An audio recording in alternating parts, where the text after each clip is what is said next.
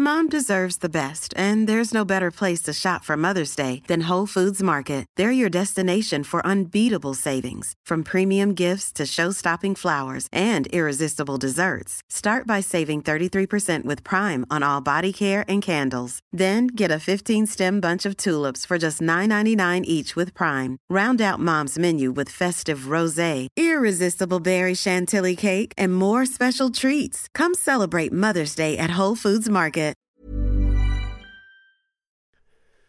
The following on podcast is proudly sponsored by Barbados Tourism. Before we kick off uh, the show, I just wanted to take a moment to remind you that the ICC Men's Cricket T20 World Cup final is taking place in Barbados this summer. This, by default, gives all of my fellow cricket fanatics the perfect excuse to go and book a holiday to Barbados in June and experience firsthand the euphoric atmosphere at the Kensington Oval, the cricket mecca of the Caribbean. If the cricket alone isn't enough to tempt you, then let me be the one to remind you that a trip to Barbados can also include leisurely strolls along the breathtaking coastline, mouth-watering flavours of the world-class Bajan cuisine, and of course, plenty of rum. Head to visitbarbados.org forward slash cricket today to book the trip of a lifetime to Barbados, the best place to be a cricket fan.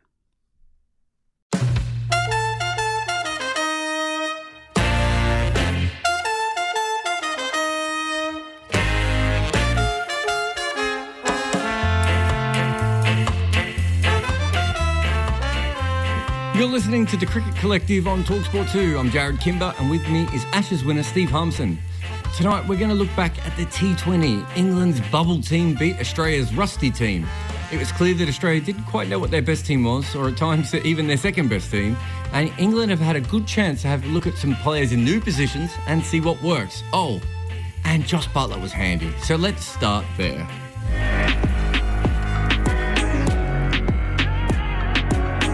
Here is uh, Steyn once again. Bowles Oh, punched away by Buttler for four through square leg. Outrageous. It is tough, um, and we know he's a he's a gun. You know, there's no question about that. Here is uh, Shamsi once again. Down the wicket, six runs. Oh, yes, please. Best seat in the house. Third one inside the power play, and he's in. He's bowled and he's hit for six over long on. What a shot from Jos Buttler. Yeah, he just continues to impress the whole time. I'm not really too fussed about the, the personal milestones. If if on a day 30 not out wins you the game, then that's fantastic.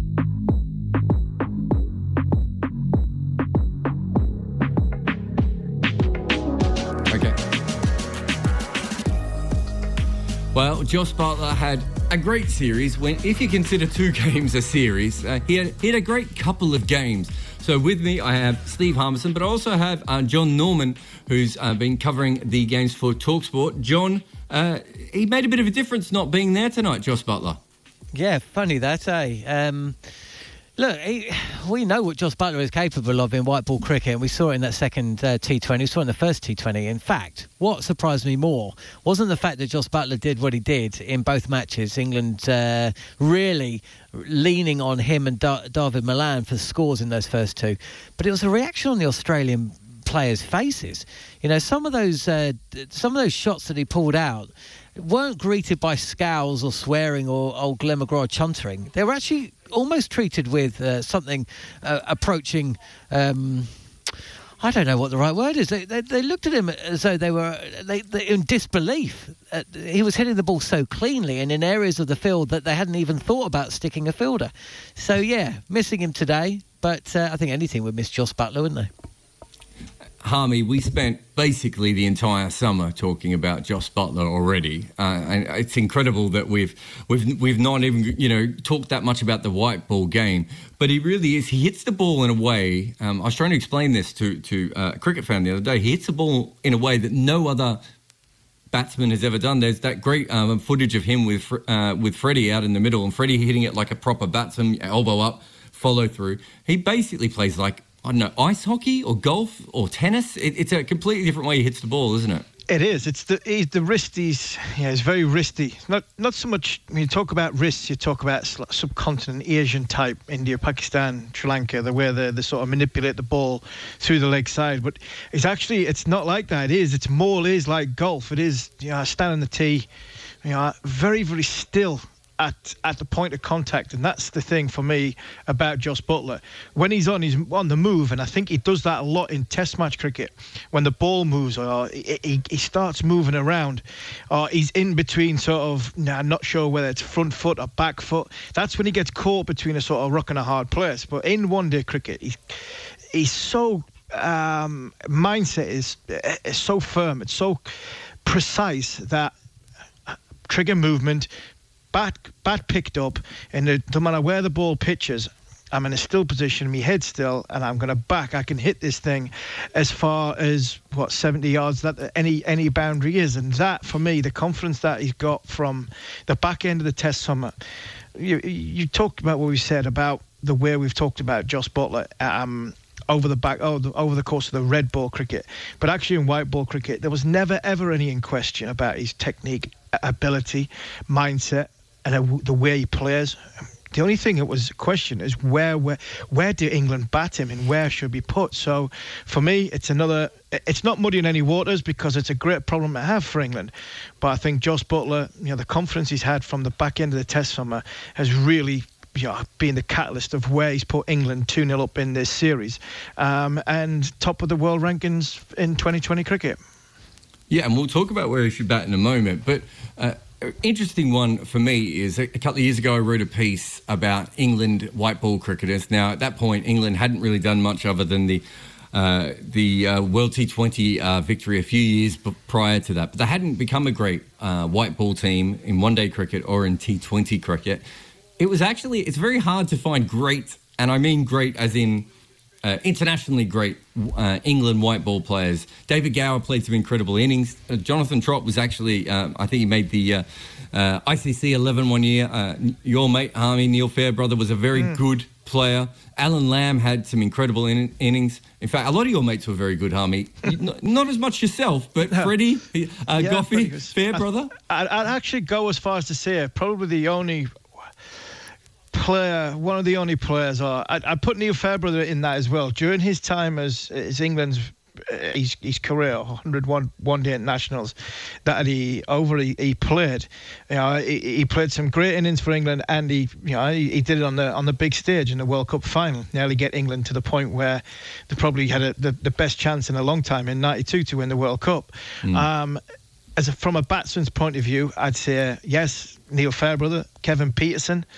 But yeah. probably the only great world world class great white ball cricketer we've had was Darren Gough. And that and that I, I, I wouldn't say too much other than that. Freddie was exceptional with a ball, but I think if you if you were picking a, a world eleven um, with players that have picked that have played in the last sort of twenty or thirty years, that's probably only Goughy that would get anywhere close to it. Yeah, I think you're right. It, it's really it's it's really interesting looking back, and and even with Gough, I mean, as good as Gough was, he did come up against some incredible other white ball bowlers mm. in his era. Um, Flintoff was he's he's kind of in the middle because he does have an incredible record himself, but he never felt like a great uh, limited overs player. A, a, a, I should say an automatic um, uh, great in, in this sort of way, even if he was very good for England. So that means that almost by default at this point, you would have to say that Jos Buttler is. Uh, if not one of England's greatest, then very close to the greatest white ball player they've had. Definitely, most definitely. I think I don't think there's too many uh, would argue if if something you know we, we said that Jos Buttler's the, the, the greatest player England have produced in, in white ball cricket. Um, like I said before, we've mentioned the names and gone around the houses, but he, he takes the white ball to a to a whole new level in what he does for his team. Not many times have England been at the top of the tree in the shortest format, i.e., 50 over and 2020 for a consistent period. There's times during the sort of early part of my career. Um, we got to the Champions Trophy final. We beat Australia. Um, we did well in white ball cricket, but not for a prolonged period of, say, 12, 18, 24 months. And the interesting thing is now is it, it probably a little bit like football from an English point of view. And, you know, the the the, the nation the, the Nations League when we were going to host it in England, you know, that being uh, postponed for the for the coronavirus and the T20 World Cup in Australia. From a cricketing point of view, I think both football teams national te- uh, national football team and national cricket team were on the cusp of being favourites at both tournaments. And who would argue with the way England have performed at the moment? So it'll be interesting to see how England go over the course of the next 12 months to get in a position to go to Australia and seeing if this side is still going to be the best 2020 team in the world. No, definitely. Uh, just on that and how the team uh, comes together, we just want to have a, a, quick listen to Jos Buttler talking about where he likes to bat in a T20 game. It probably is my favourite position to bat in T20 cricket. Um, I've had most of my success in, in 2020 at the top, but I think that's natural. You know, if you bat in the top three in T20 cricket, I think it's it's the best place for anyone. I think we've we've probably got eight or nine guys who'd stick their hand up to, to bat in the top three. So I'm very happy there, um, but I'm also very happy to do whatever the team needs of me. If uh, you know, I've, I've, played a lot of my career um, of 2020 and, and one day cricket batting in the middle, so I'm very comfortable doing that as well. Um, so, you know, the, the, decision really is for the, the coach and the captain to decide. Now, this is very interesting, Harmy, for me. As you know, I spend a lot of my times working with T20 teams and also dissecting them um, occasionally as a journalist and, and trying to put them together. Basically, when you look through the top run scorers in any competition, uh, it's always the openers. You, you, you, get a couple of number threes, and occasionally someone will have a standout um, series batting at four or five but essentially all the top run scorers um, are opening, and it is if you can handle the new ball, and you see a lot of the West Indian guys, guys like Kieron Pollard and Andre Russell, and even Darren Sammy when he used to hit it everywhere, not so good when it comes to the new ball. But if you can handle that new white ball, which obviously behaves a lot differently than a new red ball, it is without doubt the absolute best place to bat. The problem becomes though you can't find that many guys who are very good at batting at four, five, and six because all the best batsmen in domestic cricket end up at the top of the order. So you end up with, if you have a look at some of Australia's um, lineups, and England's not far behind, you end up having five or six openers in your top seven batsmen just because that's where everyone bats for their domestic team. Yeah, and that, that, that was the argument during the back end of my career. I remember having a, fascinating conversation with Mark Butcher, talking about when overseas came into domestic cricket, where you, what you found was either they, they opened the baton or they bowled at the death, and our young good young English players never really got the chance to, to do that. And I think that is completely gone a full circle. I think the all our top players now are best players, you know, you say if you're going to want to be a test cricketer, you've got to bat in the top four for first class cricket. But I think in one day cricket now, I think if you're not batting one, two, or three for your county in the T20 Blast or in the 50 over competition, then you're probably getting overlooked playing international cricket because that's where it's probably not the hardest to bat, but the best place to bat for a, a scoring rate and a strike rate to show that you can go to the next level. And I think because of that, England are fortunate that they've got a top you know, I've got a I've got a team in front of me that I think is England's best team at this moment in time, and I I'd struggle to put them. I, I'd struggle to put put them in in order one, two, three, or four when you've got Roy, Bairstow, Buttler and Stokes. Let alone you've got Malan and Morgan behind that at five, at five and six. So I think actually England have got a, not a bad balance there. I think Buttler brilliant at the top of the order in this series, but I still think when Roy's back, I think Roy plays at the top. I think Bairstow in the other in the in the third one day international. I actually thought he was very very nervous, and knowing Johnny as I do, Johnny's quite a, an insecure character, and I think there'll be a lot of question questions going around in his head that you know what, Jos has done well. Jason's got to come back in. Is my place under under under scrutiny? And I actually thought he batted like that for the first 15, 20 balls of his innings um, in the third one day international. So yeah, it was great to get him through that test of character. He got through that, and he managed to get 50 for England. Shows that he he has that that sort of test of character. But I think when it comes to further down the line, England can basically pick their top four out of a hat, and I don't think they're going to be it. Uh, it will weaken at any point, whichever one comes out first, second, third, and fourth. It is a difficult role. coming in with you know minimal balls left, and you, you could be in um, different situations. And I've seen that vary uh, a lot in the last two games. Generally, you have a batsman at the other end, and and the key to get your innings started is getting them on strike and then finding your boundaries when you can. And uh, and I'm I feel like I'm you know slowly learning to to figure that role out. That was Ashton Agar there talking about Australia's middle order and his role in it. You're listening to the Cricket Collective on Talksport 2. I'm Jarrod Kimber. With me is Ashes winner Steve Harmison, and we're going to talk Australia, who came up against a second string England and won a single game, and even then they tried very hard to give it away.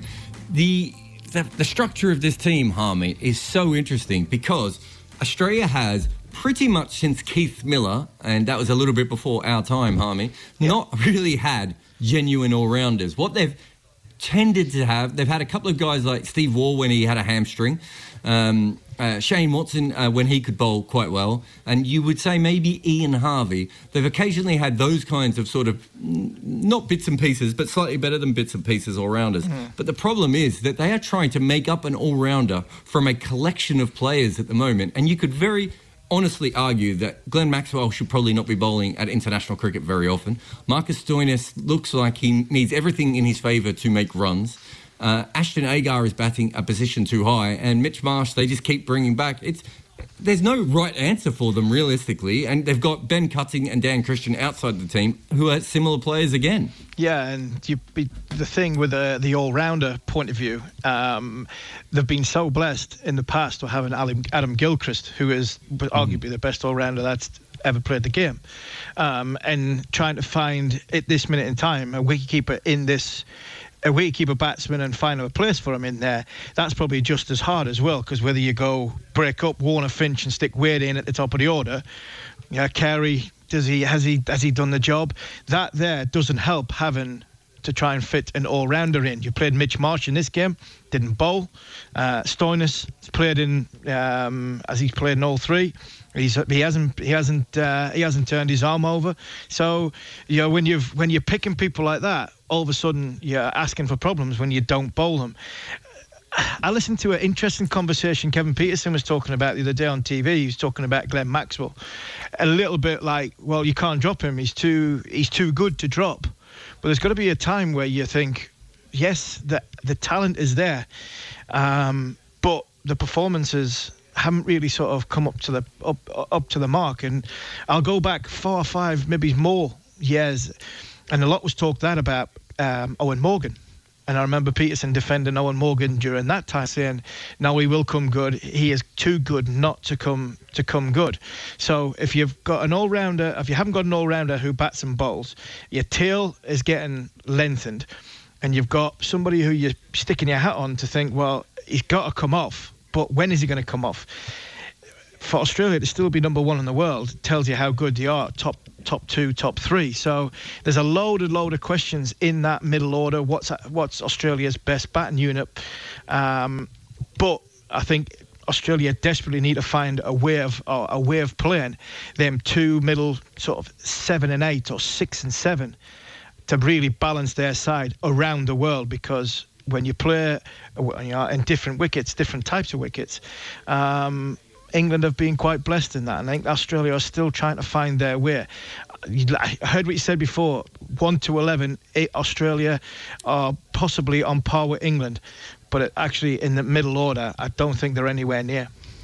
Yeah, you saw in the World Cup. I mean, essentially, at times in the World Cup, it looked like they had a five-man team, didn't yeah. it? it, it you know, you, you, I mean, Mitchell Starc is probably and I say probably, I think he just is definitely the best white ball bowler in the world. Yeah. We don't see him play much white ball cricket because Australia shield him from from so much, and he looked rusty in this series. But when he's he's unplayable in T20 when he's bowling at his best, and I thought he was probably the best bowler in the World Cup as well. So you, you count him, and, and you know obviously Pat Cummins is, is another incredible cricketer. You've got Finch and, and Warner at the top, and you, even if you say Steve Smith's not the uh, the best T20 player, he's still so hard to get around. So there's that incredible core of this team.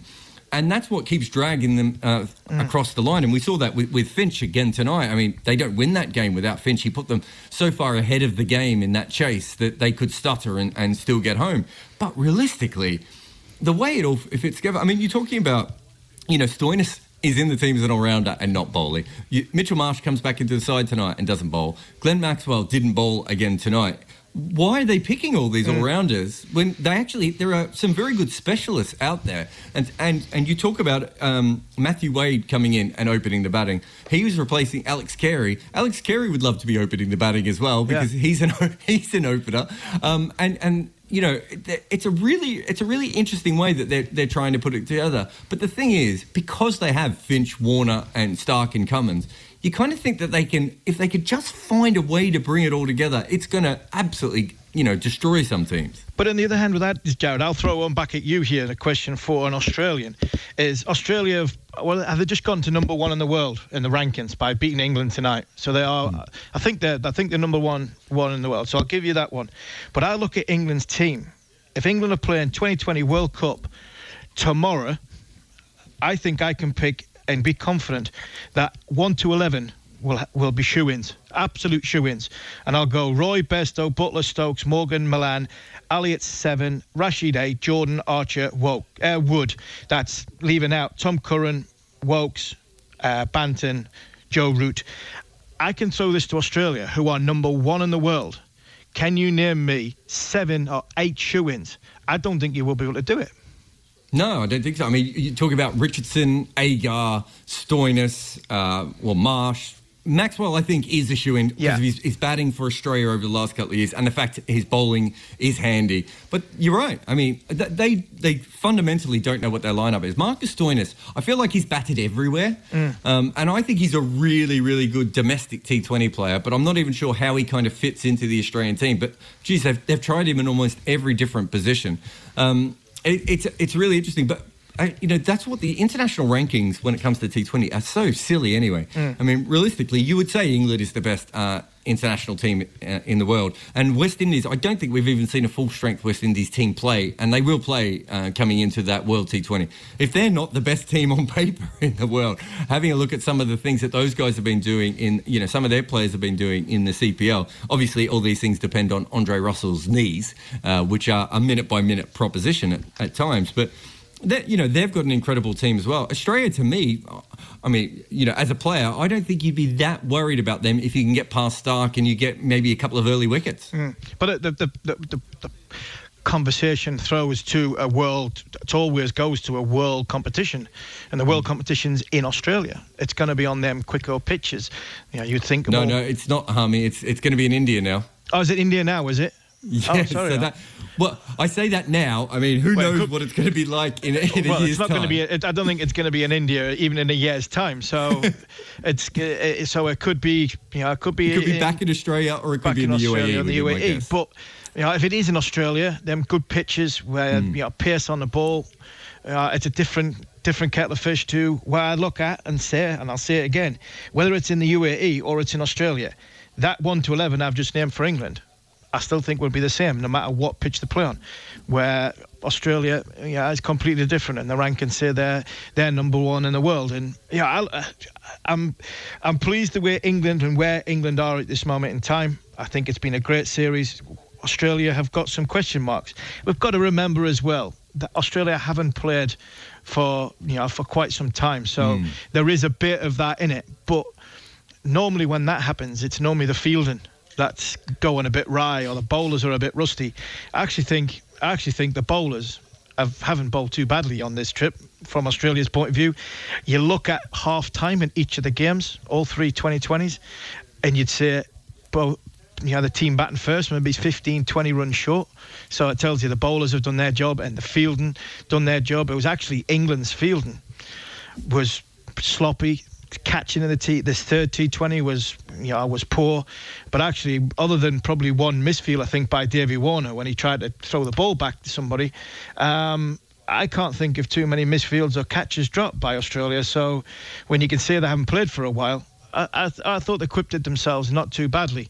Um, but again, it's just that little that, in 2020 cricket you know that little special performance uh, comes out and, and wins you the match, and probably that's why we're seeing Australia have got match winners in their side, um, but the balance of their side definitely needs working on. going into a major tournament because you can't you can be lucky for one game, but I don't think you can be lucky for for sort of five, four or five week tournament. Yeah, and that's what we saw in in the one day World Cup last year. Yeah. So you, it's a and it's very similar problems that they have. Again, Marcus Stoinis is sort of there, there and thereabouts, and they're tr- they're trying to fix a few problems with him. Let's just go on to England a little bit. As you you know, you just discussed the you know one to eleven uh, makes a lot of sense with England. Um, uh, thoughts on their bowling at the death? Uh, you know, they're, they're leaning quite heavily on Chris Jordan at the moment, but he's not an automatic um, player in in that 11, if, if I remember your 11 correctly. Yeah. Well, Jordan, for me, if Jordan's not in there, Woakes is in there, or Curran. The, the, I think both of them are, are very, very good death bowlers. I think, I, I actually think Moeen Ali captained the team very well in the uh, in the third one day international. Um, I'm Morgan sure- out, out Yeah, Mo I'm in. I'm not sure Morgan would have done too much different to, to the way Moeen Moeen um, um, captained the team. The bowling change, I thought, if, if anything, England were 15, 20 runs. You know, they were, they, they were short there. So I like Wood, I like Archer both playing. Pierce, Jarrod, I don't know about you, but the game is completely different when 90 mile an hour bowlers are playing. it is a completely different game. Don't get it right, they can go round a, round a park. But when they get it right, I think it's such a it's such a great game. We've talked wax lyrical on having Starc and Cummins.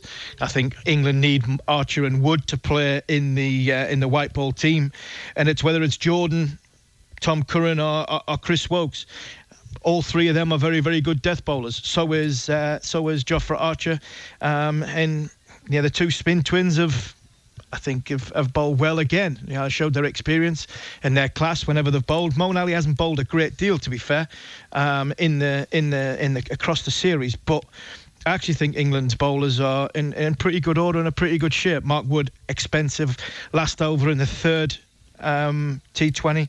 But I think apart from that, I think England have bowled reasonably well in this series. And talking about the death, I heard a comment about Chris Jordan, whether he bowls three at the death or not in a 2020.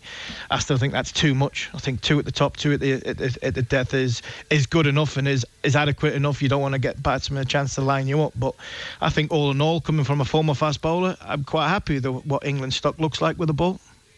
Yeah, very interesting tonight. I don't know if you noticed it, but Jordan came in ahead of Tom Curran, and I wouldn't, I can't think of uh, too many people who would think he's a better T20 batsman than him. So I think they were giving Jordan a really good chance to prove himself Yeah. with the bat as well. And and on your point on the the death bowls, there's been a handful of bowlers in the history of T20 cricket that can bowl three overs at the death every game. Uh, you know, Lasith Malinga's like at the top of that list. There aren't too many other guys up there. So I'm I'm with you. I think you know, it, it's a completely different game than, than Test match bowling. You know, well, Test match cricket. In Test match cricket, you know, the bowlers are lining up the batsmen, whereas in T20, the batsmen are lining up the bowlers. But just on bowling at the death, here is Chris Jordan, who is talking about uh, how much he wants to bowl there.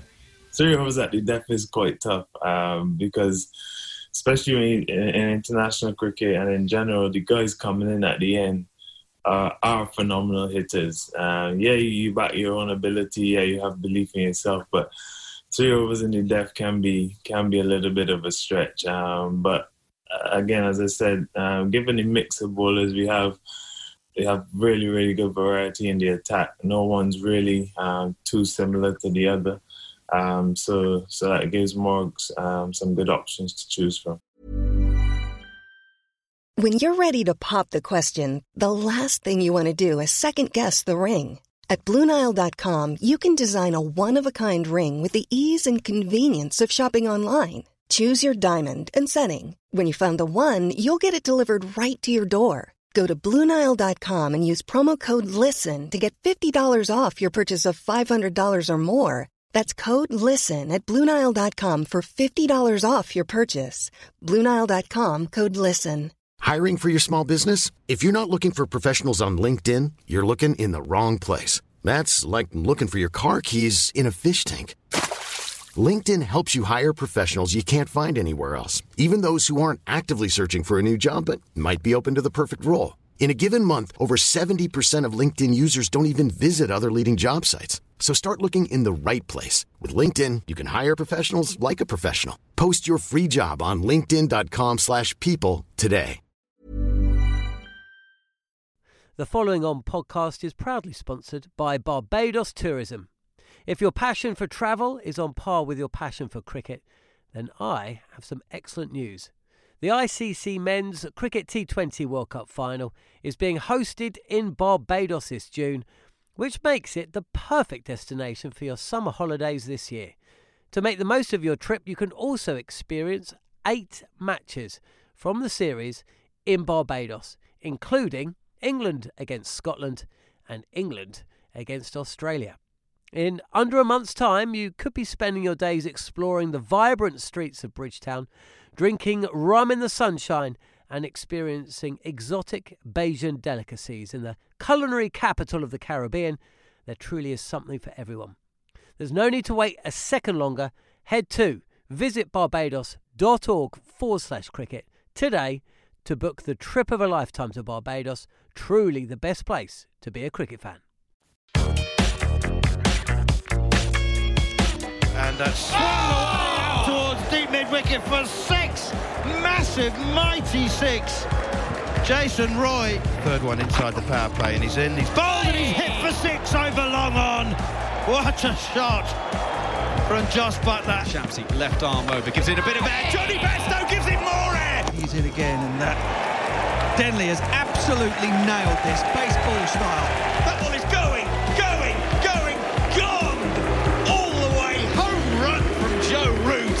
Into Banton, who's on the pull in a flash. Morgan goes right outside off stump and swings it over square leg for six more. Victoria's in. Oh, that's a huge hit. Massive hit for six over deep mid wicket. Right, Ben Stokes means business. He's in. Ngidi into him again. That's another six. He's sliced it over backward point.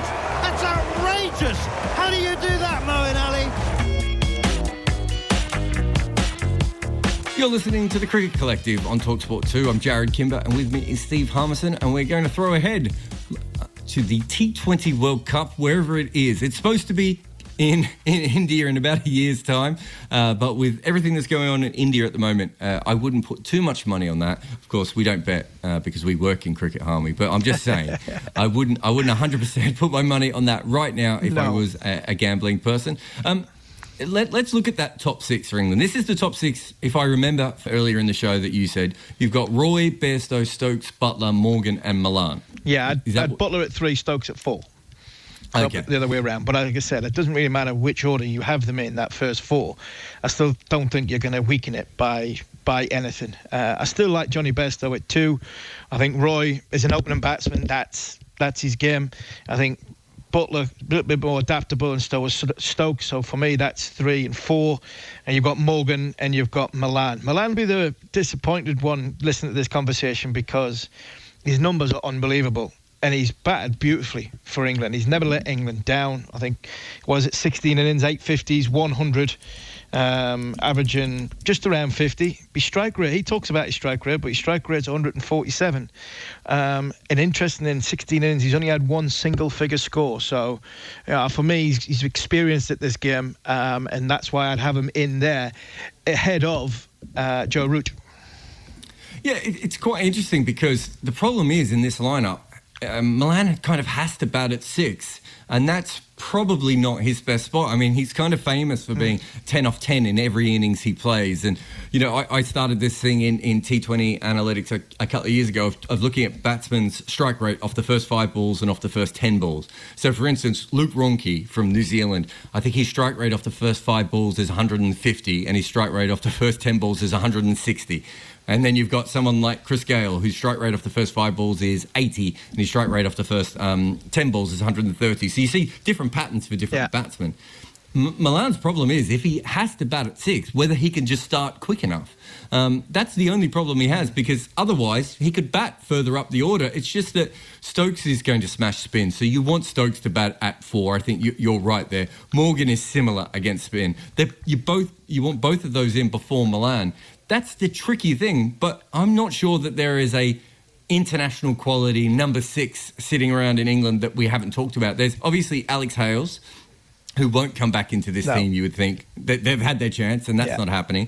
Uh, you've already talked about Root. I mean, it seems ridiculous. He's not he's not a big power hitter to come in at six either. So and Malan's already making runs. It would be silly to bring uh, Root in for him. Denley's an opening batsman, very similar to Malan, um, unless you want the leg spin. Again, I mean, he did score runs down the order tonight, Denley, but almost all of those were edges off, off Richardson from memory. Uh, you've then got Billings, who keeps coming in and out, in and out. He, he feels like his name is said more than he actually gets a chance to play, but he just hasn't taken his chances in this particular uh, series.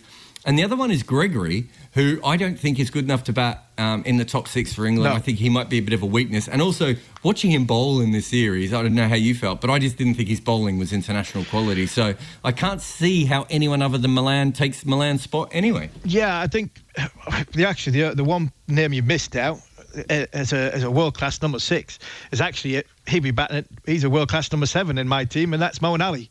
And I think if Gregory played or if a few others played, Moeen Ali would end up batting six anyway. So he would go up up one spot. So I think it's a bit of a free hit that number six. And I actually think the way Malan's played, he deserves his, his chance and he deserves to to stay on the side. If you're talking about Denley um, and his bits and pieces bowling, well then Joe Root's a better option than that for me. Um, and I, I still think if the if the World T20 was this October November when it was it was scheduled, Joe Root would have been in that squad instead of instead of Joe Denley. I've got no question, and I understand, fully understand, and back 100% what um, Ed Smith said about you know if, if Joe's not in the 11, I don't see the point of him being in the bubble for any longer time because of everything he's had on his shoulders during the the, the Test match series. I fully support that. I think that's the right decision. Um, but for me.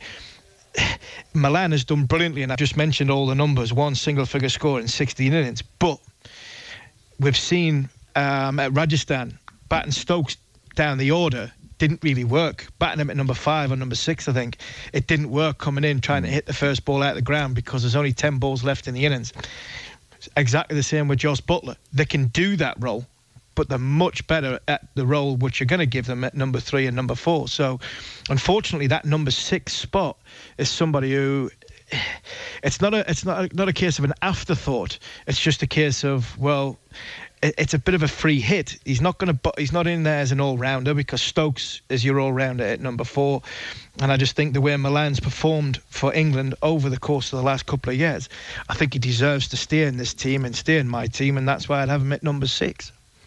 It, it's really interesting when you look at his career figures. And to be fair, uh, his recent figures, you know, the last three or four years are different. But he's got, he averages 33 with the bat in domestic, or in all T20, averaging, uh, sorry, with a strike rate of 129. That's pretty much what you expect an average opener to do.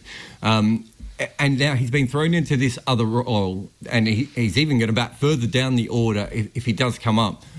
If because it's a free hit, is it who would you take as sort of the alternate number six? If Moeen Ali, if they do want to keep Moeen Ali at number seven, Um, that's it- that's an interesting uh, the interesting topic because it is do you do you there do you then look at somebody who just uh, some like an, a Luke Wright type, uh, an old fa- you know a, a younger model of a, a Luke Wright, somebody that you know, can hit the first ball out the ground, is that's probably to- Gregory, isn't it? and it's but his is are we are we looking for something that we don't really need? You know do we very- yeah. yeah you- sometimes you try and reinvent the wheel and it's actually not really necessary.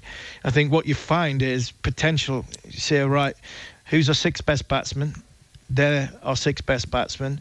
There's our two spinners we're going with two fast lads and somebody that's you know quite good to bowl to death and that's the balance of my my side and the way i've picked it you could put Root in that side at number six, not a problem. You know, working the ball around. If you know oh, there's six balls left to the innings, where then Ali jumps ahead of him, Jordan goes ahead of him. You look at you're 2020, and you you're the stats man in this. Teams can afford to lose two wickets in that first power play. If they lose one in the first over, does Malan then go in at three just to mm. give you a little bit more Biden time, or a Root going at three just to give you a little bit more time? just to- so the you know that little bit more newness goes off the ball, so you can get Buttler, Stokes, Morgan in when the spin bowlers are coming on. All these things come into the conundrum where the actual player that is down to num- bat at number six doesn't have to actually bat there. He could actually bat at three, or he could just float down the order.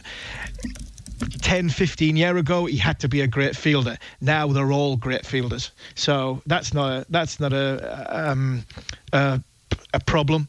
Um, you look at somebody like you mentioned Joe Denley before. If it's Joe Denley that gets into that middle order, well, I still think Joe Root's bowling's better than Joe Denley's. So, and to be fair, when we were in was it India last time with the with the World T20, Joe Root was actually a you know, he was a, a force with the ball from a, mm. a, little bits and pieces point of view when it come to, to England's attack. So all these things come into the melting pot, but I just think England's best six batsmen at this minute in time are the ones I've said. And unfortunately for David Malan, as well as he's played, I can only get him in at number six. So Eoin Morgan talked about Joe Root uh, recently and talked about whether he still has a future in T20 cricket.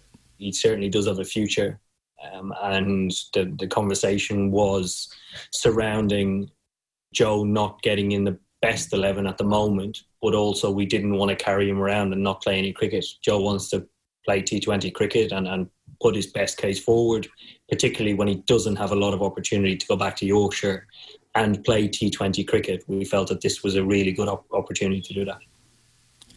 Harmy, very quick one for you here. Would you take if the next World T20 is in India or the UAE, um, which it might, might possibly be? Would you take Joe Root? Yes, definitely. I'd take my four backup would be Tom Curran, Chris Woakes, Joe Root, Tom Banton. Banton more from experience.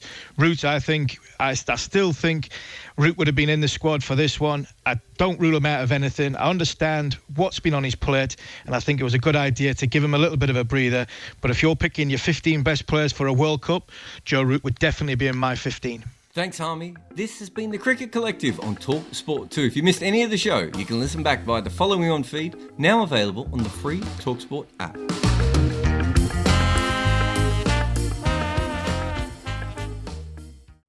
The following on podcast is proudly sponsored by Barbados Tourism, and this is your gentle reminder that Barbados is the best place to be a cricket fan.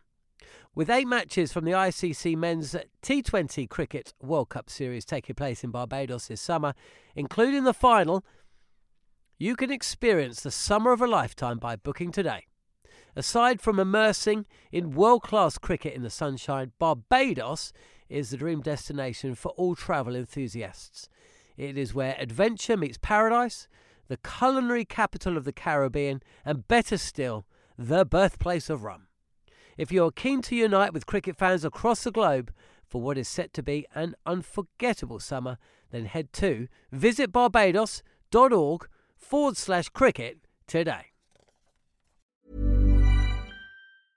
Imagine the softest sheets you've ever felt. Now imagine them getting even softer over time. That's what you'll feel with Boll and Branch's organic cotton sheets. In a recent customer survey, 96% replied that Boll and Branch sheets get softer with every wash. Start getting your best night's sleep in these sheets that get softer and softer for years to come. Try their sheets with a 30-night guarantee. Plus, get 15% off your first order at bollandbranch.com. Code BUTTERY. Exclusions apply. See site for details.